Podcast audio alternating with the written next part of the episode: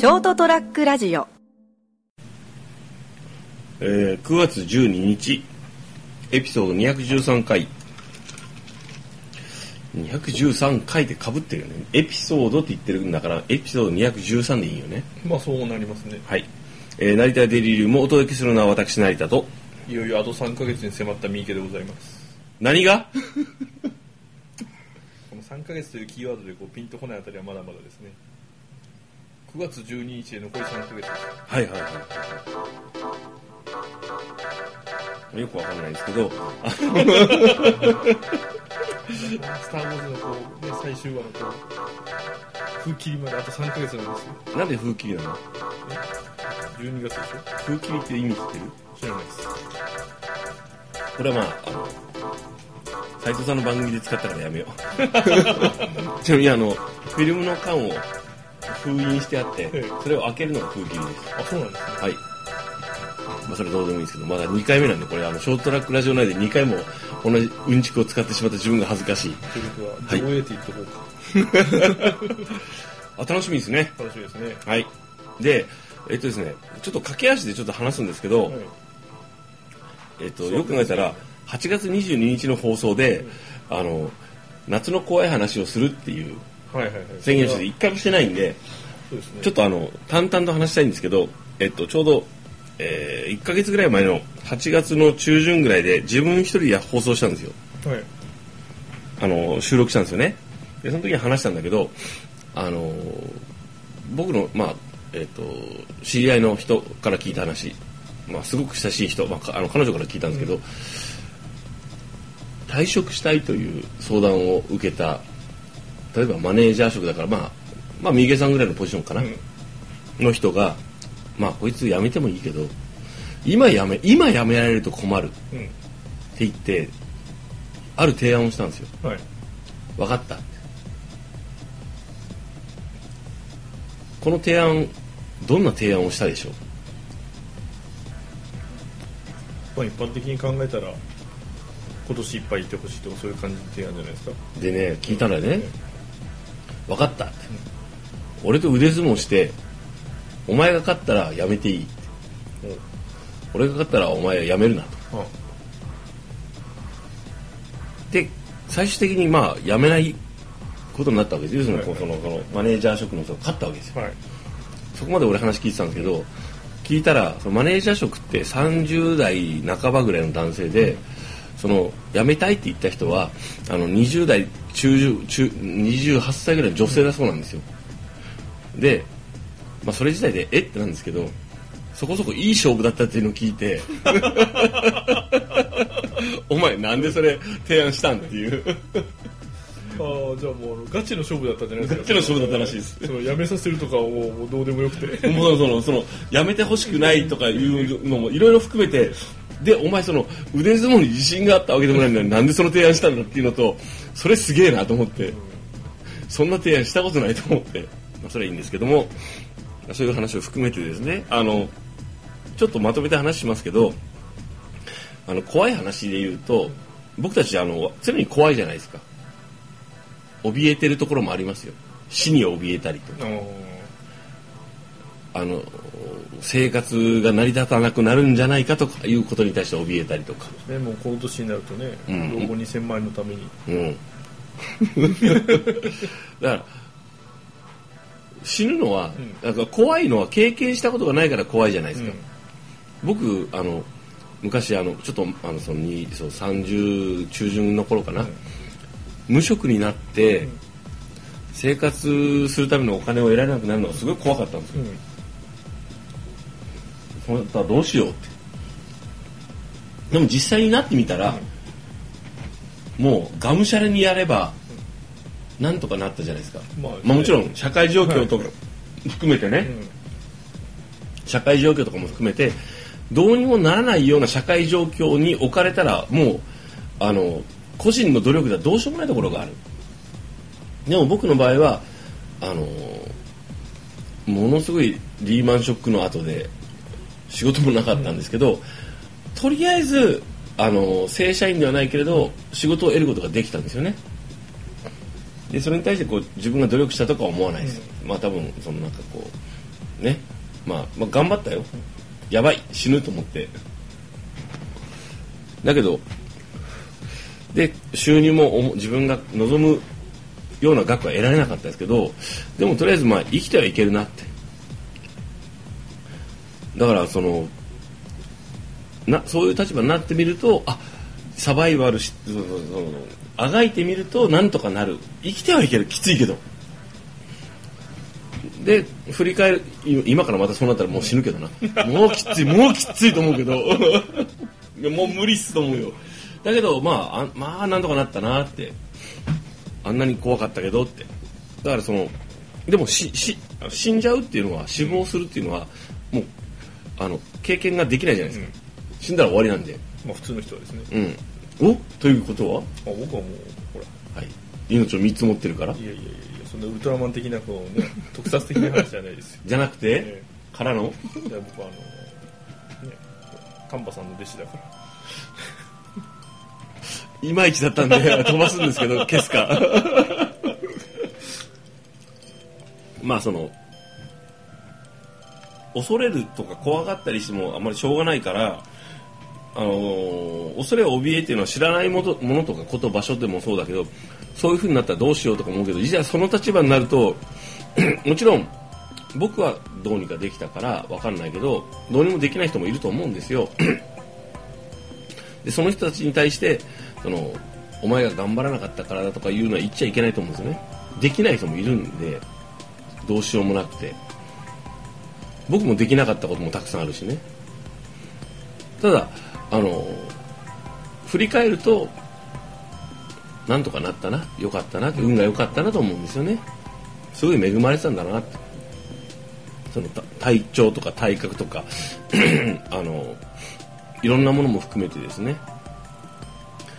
でその暴力とか世に暴力が溢れてますよ今。え溢れてない？僕には見えるんですけど そういうふうに。でもそれもあの新しい現場に行ってこういうあの面倒くさい人がいるとかさお前が行く先こういう厳しい人がいるよとか言われてもい僕は行ったら何とかなるんですよ。なったんですよね。今のところね。って言われてたけどなんかいい経験だったなぐらいのかんいやだからいい経験だったなって振り返れるような人はいいよね。でもそうじゃない人も多いじゃん。だからあの難しいですよね。あのそれがなんでお前できないんだっていう人に会ったらえってなるじゃないですか。まあ、その人の個人の能力とかその時のこう状況とか全てがこうですかねうまくこううんそうなんですよ。行ってない時と行かない時で、うん。同じ状況でもこうかん捉え方とか感じ方が変わりますからね。そうそう。でその時にものすごい助けられあの力になるのが先週話した例えば好きなものとか。それは自分が一旦プライベートな空間に戻戻れるっていうプライベートな空間があるっていうのも含めてね。それが恵まれてる云々含めてあの大切だよっていうのもあるんですよそれとこうあの知識とか経験もしくはそこから得られるあの体験も含めてねそこから何学おな学べ、ま、何を学ぶかっていうのも文化資本だったりするじゃないですか。でその自分はそういうこう例えば振り返ってみればそういう両親に恵まれてたとかも含めて親族も含めてねそういうものを持って持ってなくて生きてる人もいるんであのあの何ですかね。なんでこれができないんだわからないんだっていうのはあまり言わないようにしようって。だって俺も分かんないことあるもんとは思うんですけどまあイラッとするけどね。まあね。はい、それはそれとしてえって思うことはあるけれどもまあ自分の理解力が及ばない人もいるからしょうがないんですけどただあのですね全般的に知って僕本当ぜ僕ぜ僕の前提はあの自分が弱い方にいる弱者にいるじゃあの弱い立場にいるっていうのを意識しようと思ってるんですよ。労働者とか、まあ、一般的ななんかそ概念で言うと嫌だけどあの権利を奪われたり人権を否定されたりしがちな立場にいるんだなって。だからあの自分が理解できないようなえお前ちょっとちゃんとやれよっていうようなやつがいてもそういう人もいるっていうのをなるべく飲もうと思ってるんですよ。その上で裏切られることもたくさんあるんですよ。でも俺も裏切ら裏裏切ってきたかもしれんしあのどれだけ許容できるかなと思ってるんですよね。でその上でえっと経営者でもいいしすでにいろんな努力を経て力をやっと得た人でもいいし貢献力とかに対してもあの信用してないですねどっかでね。あの学習性無力感ってあるじゃないですか。初めて聞いあそうですか。たはい。あの何をしてももう無駄だと思ったらみんな受け入れるんですよ例えばそういう言葉とか単語とかフレーズとかいろいろ概念とかを知ってるだけでこれを使ってあの力を持った人たちが私に対して無駄な抵抗はやめろっていうのを静かに繰り返し宣言してるなっていう状況判断あるある一つの判断ができると思うんですよ。そういう意味で知識とか学ぶことっていうのはすごい大事と思ってるんですよ。で労働っていうのはねあの恐ろしいもんだと思ってるんです僕。で同時に素晴らしいものとも思ってるんですよ。ー疲れますからね。そう。体力と時間と知性を奪われるんですよ。でそれに対してわずかな対価でなおかつお前感謝しろよって言ってくるじゃないですか。でもか反転させると生きがいと居場所とね仲間とそしてしかもお金までもらえる。宗教っぽくなってきたっていうそのその両面があるじゃないですか。でその両面を見てあの分かった上であの自分自身をなそのほら納得させてるわけじゃないんですけど、まあっていうことよねと思いながら自分日々できることをする仕事をするじゃないですか。だってとはいえまあまあとりあえず仕事に行ってねってあれとあれとこれとこれをやってねってこの段取りをしてねって楽しいなって思いながら仕事をして管理者とかさ管理職っていう立場になったりするとあのなんかね対峙するんですよねそういう時に。何と？やりがいをん。この人たちに感じさせつつこの賃金で働かせなきゃいけないっていう予算とかがあるじゃん、でもこの人たちにきつい思いさせたくない。なるべく多く賃金を払いたい。もっとこの人たちの給料を増やしたい。楽させてあげたい。理不尽な目にああってほしくない。自分も理不尽なこと言いたくない。理想と現実って思いながらいつも働いてます。成田です。マジで。まあねあの、まあ、幸いなことで俺もこう幾人か部下を持つ立場にこうなってしまってるわけですよね、今ので。はい。でまあちょっと残念な部下もいるんですけれども、うん。基本的にはまああの人生ってこう、まあ、人生というほどのあれでもないんですけどはい。生きるってことは戦いなんですよね。戦い何を人生を。決してそのそうは言ってるんですけど、はい。同時にあの逃げてもいいんだと負けてもいいんだということも言ってるんですよね、はい。ただずっと逃げ続けてるとどっかでこう逃げ道がなくなってうん。戦わないといけない時が来るから、うん。なるべく逃げずに戦ってほしいという話をしてるんですよね。そうですね。戦えるところは。ただ逃げるっていう選択肢もちゃんとこう逃げるとか、うん。こう負けるっていう選択肢をちゃんと用意しとかないと自分もしんどくなるよっていう話をしてるんです負けたら終わりだってなるとあの辛くなるから、うん。あの負けても死なないよって。そうそうそうそうそう。逃げてもあの逃げていい時と逃げて楽な時とあでもねあそう思う。あのおっしゃる通りで。僕もねあの仕事じゃなくて対人関係とか人間関係ですごく逃げてたなと思う時がたくさんあるんですよ。まあ、僕のほら現状はご存知でしょうから、うん。パパートナーとを大事にできなかった。もしくは大切だと知ってたのにあのその人を大事にできなかった時とか。とかいろんな場面であのちゃんと立ち向かって調べて何ができるかとかをあのチャレンジしなかった。